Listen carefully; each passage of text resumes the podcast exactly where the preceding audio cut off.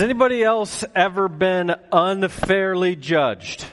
Show of hands, like somebody looked at you or heard something about you and they decided to make a determination about you based on what they'd heard and it was very unfair to you. Maybe it was how you talked, but whatever it was, you felt discriminated against.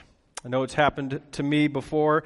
I know one of the biggest knocks on churches is that people come in the door and they feel like they're getting judged. That's why many people decide not to go to a church or decide not to come back. So my hope is that for you this morning at New Anthem, you do not feel judged. I hope you never feel judged here.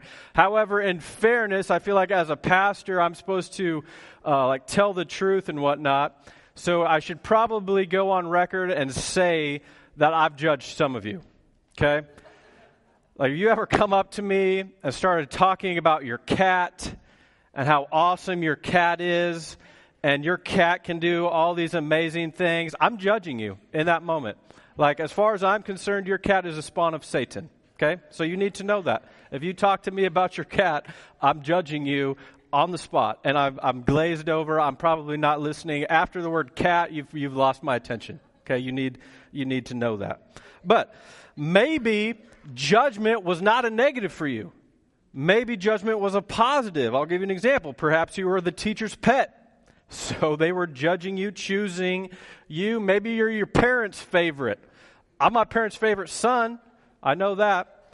Uh, I'm their only son, but beggars can't be choosers, okay? So I'm their favorite son. All that being said, I would contend that our natural human bent is towards judgment.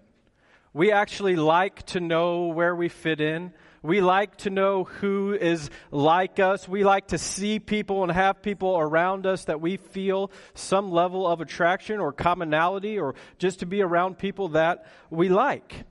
In order to do that, to get those people around us that we like, we judge primarily on what we see.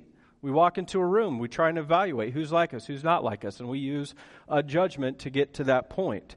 I know when I was growing up, we had to do uh, this thing called captains pick teams. Okay? Young people, you might not be aware of this. Uh, uh, we, we do what they called back then, we, we played outside. Sun, there's dirt. It's very exhilarating. I'm just saying, you, you might want to check it out sometime.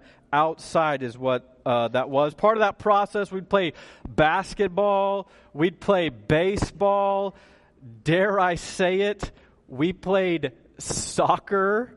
I know, listen, I was young and dumb, okay? I, Lord, forgive me. The white poison, right? I get it. I apologize. But we did. We played some soccer out there. We, we even play tackle football.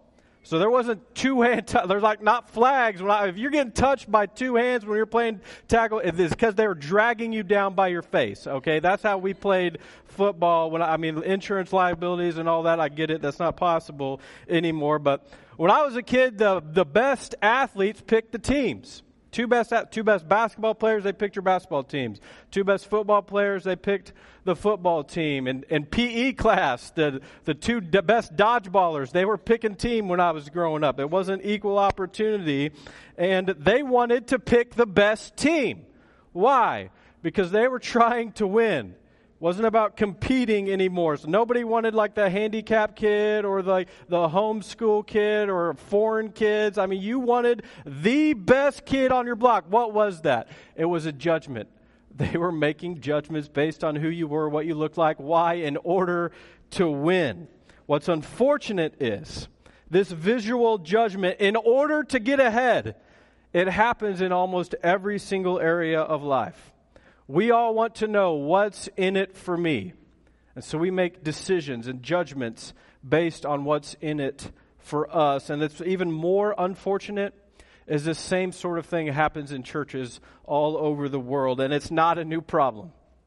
It happened 2,000 years ago when a guy named James was pastoring a church in and around Jerusalem. That's actually what we're going to look at today because neither James nor Jesus, the founder of this church, thought judgment was a good thing and it belonged in church. So let's look at this together. If you brought a Bible, go ahead and grab it. You're going to open up towards the back of your Bible, is where this letter written by James is located. You also should have received some message notes on your way in. You can find the passages there, or they'll also be posted here on screen. But these past few weeks, we've been looking at this letter written by James. We've just been going line by line and seeing how what James wrote back then very much applies to even America today. The same things that is happening in Jerusalem 2,000 years ago is very much similar to what we're facing uh, here in America in 2016. And these next couple weeks are going to get kind of heavy. James really starts pushing in deep on this idea of faith and works and what you're supposed to do if you're a Christian, because there are some things that you should do. And yes, you're saved by grace by nothing you've done, but God wants you to do some things after that salvation purpose. And so uh, today we're going to find that James is really going to dig deep into this idea of judgment and favoritism. So you're going to be in chapter 2. That's the big number 2. We're going to be in the little number 1. Uh, what James probably finds incredibly ironic about this whole idea of favoritism and this judgment and uh, is that people are practicing favoritism within the church despite the fact that many of them are suffering persecution and death because Romans decided to do what they call favoritism. They decided Christians weren't as worth weren't as worth worth as much as everybody else. That was easy for me to say, right? Uh, Christians were not as wor- worth as much as everybody else, so they decided killing them and torturing them. And it's tragically ironic that Christians now start deciding who's worth coming into their service and who's not. So, big number two, little number one. I'm going to read the first 13 verses and then we're going to uh, drill down in them. You'll see on your outline there that we're going to talk about the what, the why, and a better way. That's our outline this morning. The what, the why, a better way. Here we go. Chapter 2, verse 1. My dear brothers and sisters, how can you claim to have faith in our glorious Lord Jesus Christ if you favor some people over others? For example, suppose someone comes into your meeting dressed in fancy clothes and expensive jewelry, and another comes in who is poor and dressed in dirty clothes. If you give special attention and a good seat to the rich person, but you say to the poor one, you can stand over there or else sit on the floor, well, doesn't this discrimination show that your judgments are guided by evil motives? Listen to me, dear brothers and sisters. Hasn't God chosen the poor in this world to be rich in faith? Aren't they the ones who will inherit the kingdom he promised to those who love him? But you dishonor the poor. Isn't it the rich who oppress you and drag you into court? Aren't they the ones who slander Jesus Christ, whose noble name you bear? Yes, indeed, it is good when you obey the royal law as found in the scriptures love your neighbor as yourself. But if you favor some people over others, you are committing a sin. You are guilty of breaking the law. For the person who keeps all of the laws except one is as guilty as a person who's broken all of God's laws. For the same God who said you must not commit adultery also said you must not murder. So if you murder someone but do not commit adultery, you still have broken the law. So whatever you say or whatever you do, remember that you will be judged by the law that sets you free. Uh oh. There will be no mercy for those who have not shown mercy to others. But if you have been merciful, God will be merciful when he judges you. So here's our what. What's very easy? It's right there in the first sentence. How can you claim to have faith when you favor some people over others? That's our what. Here's how you can jot it down. Don't play favorites. Don't play favorites. It's the entire point of this text. Don't play favorites. Your Bible might even say, don't show partiality. It's the same thing. Don't play favorites. According to this passage, the favorites we like to choose are predicated upon the outward appearance of a man or woman. Now, if I can speak candidly about this, this isn't as much about judgment and favoritism and partiality as it is discrimination. That's why I chose this translation because it uses that word specifically. Do not discriminate. What you're doing is discriminating based on external appearances. And James comes along and says, hey, that's not right. You shouldn't look at what people look like to determine their worth. You shouldn't discriminate. Don't withhold affection or give glory, love, hospitality, mercy, friendship, kindness, or service to people based on what they look like. The way we as Christians treat other people is not based on their appearance or their economic class, their age, their clothing, their weight, their gender, their skin color, or even their attractiveness. Jesus accepts all. And so we need to accept all. Does not necessarily mean we approve of all. And we'll get to that. But we need to accept all. We cannot show favoritism to those who are most like us. In short, don't play favorites. That being said, if we're honest, don't we find that there's a group of people that it's just easier to do life with?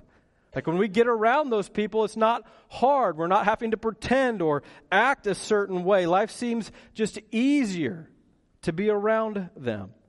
So if you're wealthy, you'd probably tend to drift towards wealthy people. If you like sports, you probably tend to drift towards other people who like sports. If you're young, you drift towards other young people. But then there are people who it's just harder to do life with. When they're around, you have to work at it. You have to try way harder. It takes more work. Our natural bent is not towards those people. Our natural bent is to be around the people that we like and that are like us. And what James is saying here is don't allow yourself to drift towards people that are like you. Or really the people you think can serve you. Why? Why does God say that? I wish He wouldn't have said that. I wish He would have said just you be you right? You go do you. Get around people that you like. Who cares? But that's not what he says. The why is always more complicated than the what.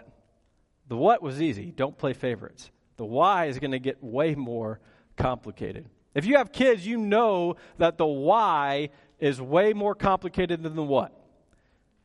We just had eight feet of rain here in the last month, right? So here was a conversation I frequently had take your muddy shoes off outside. Don't bring your muddy shoes in here. That was a what? Don't bring your muddy shoes in here. What do the kids say? Why? What's my gut reaction? Because I said so. You're absolutely right. Why is that my gut reaction? Because the why is always more complicated than the what. Because the why, I don't want to have to have that conversation 15 different times. Because the why is, because if you bring your muddy shoes in here, your mom's going to start to act like this. And when your mom starts to act like this, then dad's going to start to act like this. And when mommy and daddy start acting in this way, here's what's probably going to happen to you, and you're not going to like it. That's the why. I don't want to have to repeat that every 15 seconds. So take your shoes off outside and leave them off. I don't want to go through that every single time. So my default is because I said so. So the why is far more complex than the what. But for our passage this morning, the what is don't play favorites, don't discriminate. Here's the why. Because when you do, you dishonor God. You dishonor God. And when you dishonor God, you reveal that you don't really understand what God came to do. Remember how I said when I was a kid that captains pick the teams, and their goal was to pick the best players so that they could win. They were not trying to compete, they were trying to demolish the other team. If you were played in a group and like a neighborhood of kids, they wanted bragging rights for that week. So they were not trying to even make it close. And as much fun as that is, that's anti gospel.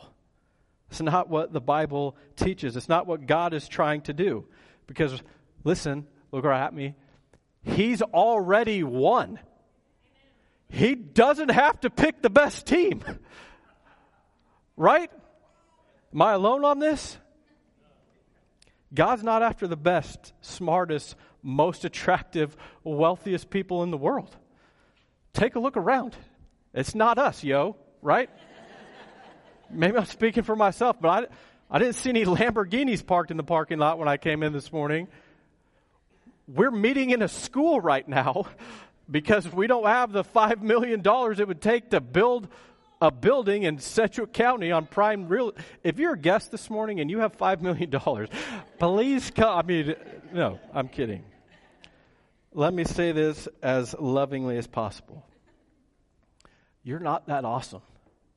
Now, compared to me, yeah, you might be really awesome, but I'm not the one you should be comparing yourself to.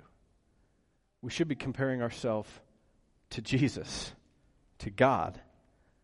In other words, the most loving thing I can do as your pastor is just remind you of how awesome God is and how even more awesome He is that He would pick you to be on His team, to love and cherish and save the world. I want to constantly point you back to God. Say that He deserves the glory for anything that you have. God is the one who gave you every good gift.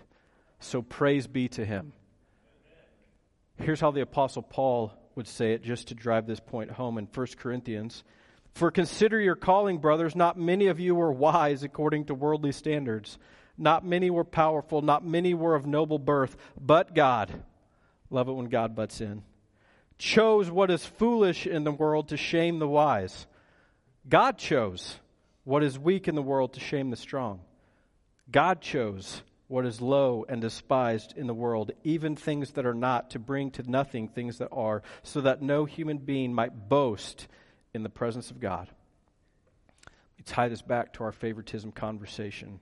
When you show partiality, when you show favoritism, when you discriminate, you actually dishonor God because you step out from underneath this umbrella of mercy that He's shown you and His saving grace, and you become your own mini God, judging others with evil intention. Because if you can do this, so should they. They should be able to step up and, and do everything that you have done. But that's not the point of the text, because God did this. God changed your heart. God didn't save you because of something you did. God saved you out of his mercy and grace. So for you to judge someone based on what they're doing is outside the mercy and grace that God has shown you. You guys still with me today? I apologize if I'm the first person to not call you awesome, but I'm just trying not to show favorites based on this text. The what? Don't play favorites. The why? Because it offends God, it dishonors God.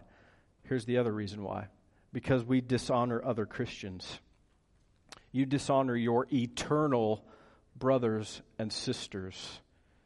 If I were James, thinking of, through this idea of rich and poor, and here's how I would explain it. You so want to be loved by the world, church. You so want to be accepted by them. You so want to be applauded for your behavior. You so want to be seen as normal that you dishonor your eternal brothers and sisters because they're poor you cozy up and cuddle up next to those who belittle the name of God, even though they mock you and even though they make life difficult on you.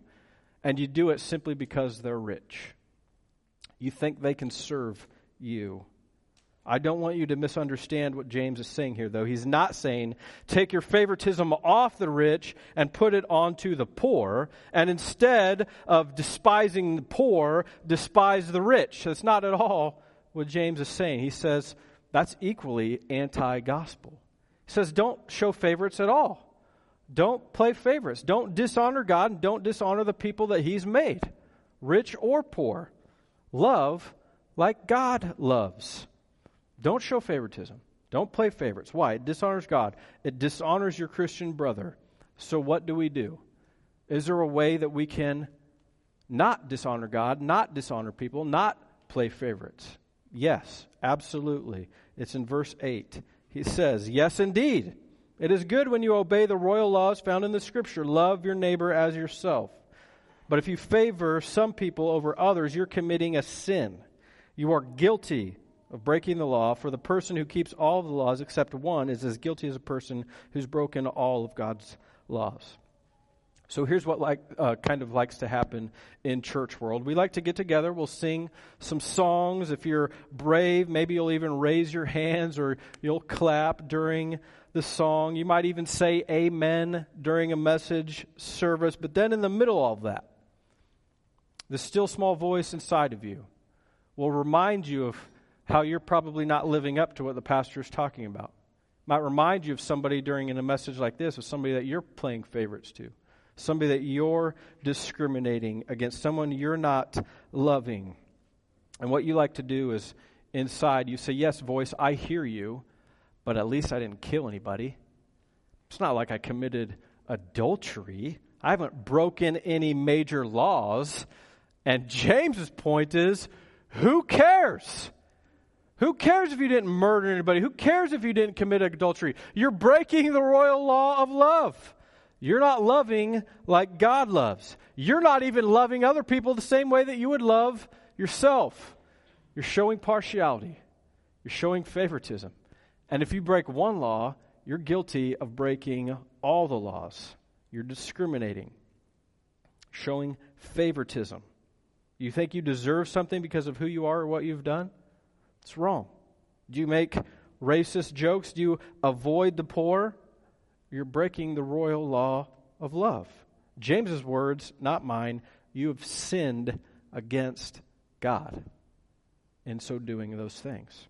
If you really dig into Scripture, study the Bible for yourself, you'll see that God is relentless in His command that we don't just hear, we also do. We're not just hearers, we're doers. Once you become a Christian, God has some expectations about how you'll live your life. Now, you need to hear me say if you're a baby Christian, and you're just starting out in your faith. I'm not trying to put a hundred pound dumbbell on you. Here's all the things that you have to do. Best of luck. That's equally sinful. Let's keep the main thing the main thing and get to work on those things, and gradually we'll start being transformed into the image of God. Jesus' demand on your life, though, is not selective obedience. If you're deliberately choosing some over the other, that's wrong. Christianity is very simple.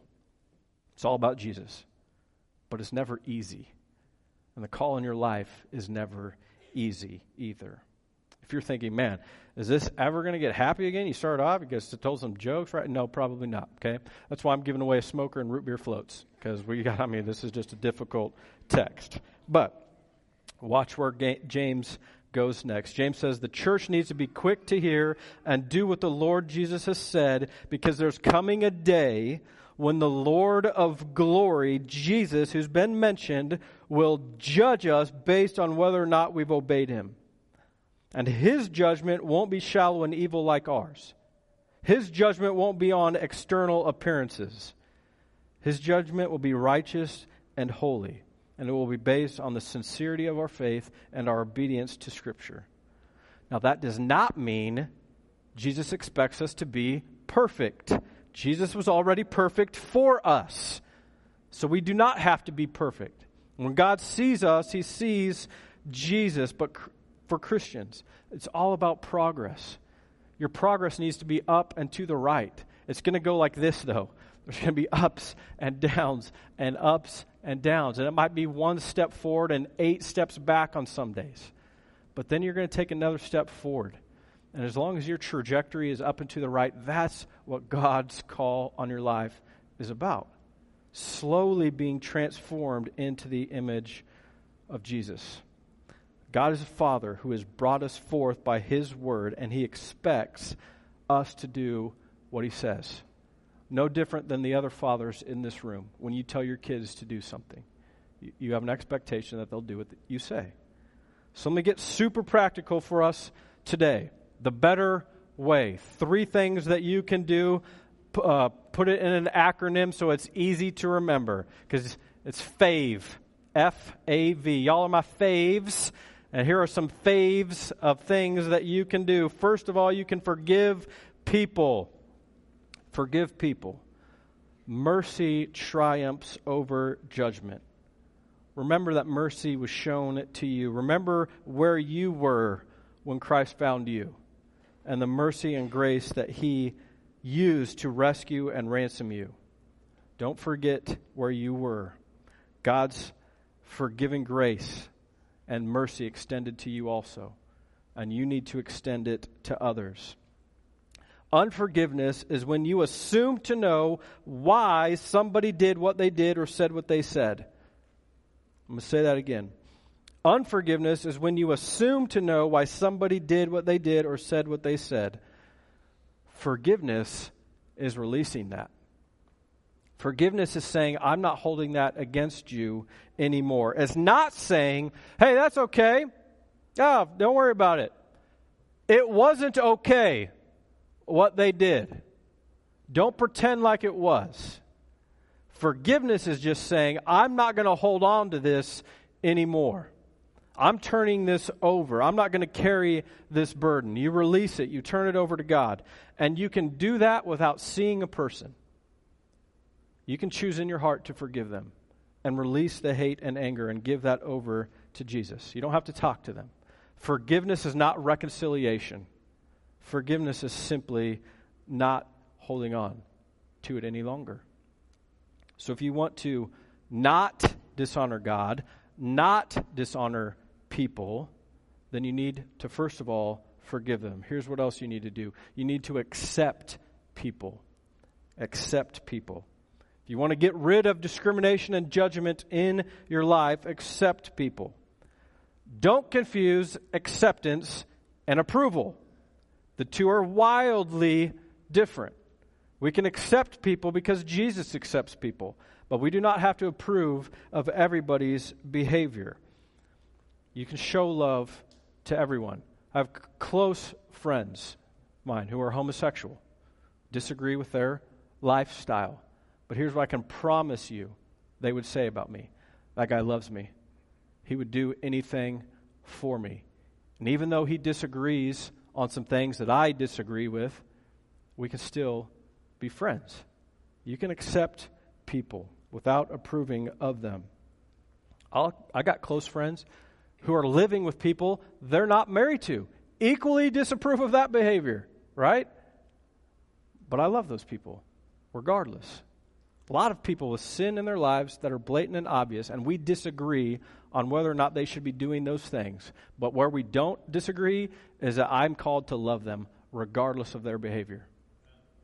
Acceptance is different than approval. Here's the last thing value people. You need to value people. Valuing people is not about their worth to you, it's about their worth to God. I'll give you an example. Got a $100 bill right here. Have no idea where this $100 bill has been. Could have been used in wicked, uh, deplorable, evil things. Drug trafficking might have come directly from the cartel. I don't know. Prostitution. I have no idea where this $100 bill has been. But that doesn't change its value. Still $100. I have no idea where this is located. But I can go all over the world, and this is still 100 U.S. American dollars. Its location does not change its value. Right now, it's pretty crisp. Little fold to fit in my pocket. But I can crumble up that $100 bill. I can step on that $100 bill. That's not mine, so it didn't feel bad. If that was mine, I'd feel really bad about that right now. The guy I got it from is probably going to be really mad about all that. But you know what? Still worth $100. Location, condition, history doesn't change its value. What you need to hear me say is the same thing's true with you. Your history, your location, your condition, God still sees you as valuable. He loves you. The Bible talks about there's a couple different types of sin in Scripture. In this text, there's sin that you're guilty of, things that you've done, maybe wicked, evil, deplorable things. God says, I can forgive you of all of those things through my son Jesus because of what he's done. It's the first type of sin. Guilty. Bible also talks about though that there's sin that's been done to you. People might have done some horrible, evil, wicked things to you. Maybe you've been raped. God, forgive me for being raped. That doesn't make any sense. but you still feel dirty. The Bible talks about Jesus is a living stream of water that washes you clean. So there's punitive sin, makes you guilty. And then there's sin that can be done against you that makes you dirty. And God says in both, you can be made new. You can be washed clean, and you can be forgiven no matter what you've done. And nothing can change your value to me. That's what's most important in Scripture that God values you, that He loves you, and that He wants to adopt you as His son and daughter. So maybe on this Father's Day, you had a bad dad. It's wicked and evil, did deplorable things. So Father's Day isn't a celebration for you because you hate your dad. What you got to hear me say is we have a loving Father in heaven who loves us no matter what, who will forgive you and wash you clean if you'll allow him to. He just asks that you turn those things over to him. No longer carry those burdens anymore. Because his yoke is easy and his burden is light. Amen, somebody? Amen. Let's pray. God, thank you for being here with us in this moment. We love you. We thank you that you're a perfect father. As a father, I know I fall short all the time, and I'm sorry for that. I thank you that you're my example. Just ask that you help me strive to be a loving, perfect dad the way you are. And when I mess up, just ask that you don't shame me or guilt me into that. And I know you don't but you forgive me and you help me make it better. God, there's people in this room I know who are feeling shame or guilt. And I just ask that you speak to them in this moment. Forgive them of anything that they've done. Wash them clean of anything that's been done to them. We believe that you can make us new. And we thank you and we praise you for that fact. God, we don't want to discriminate people against people based on their appearance. I just ask that you help us do that. Draw us close to those who are not like us so that we can share this good news that Jesus Christ came to this earth, that he died a death that was meant for you, and he lived a life that you can't live, so that now you can be made new.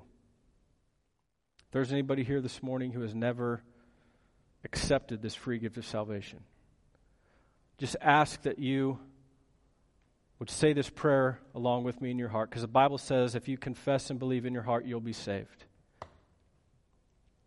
And just say, God, I'm sorry. I know I've fallen short. I've sinned. I deserve punishment. But I believe that Jesus Christ came to this earth died on a cross, but rose from the dead. And because of that, I'm made new. Thank you, God, for saving me. Help me as I live for you. God, I thank you for that new life. I thank you for all the lives represented here. Be an encouragement to them each on this day as they leave from this place and try and live a life worthy of your calling. We thank you and praise you. In Jesus' name, amen.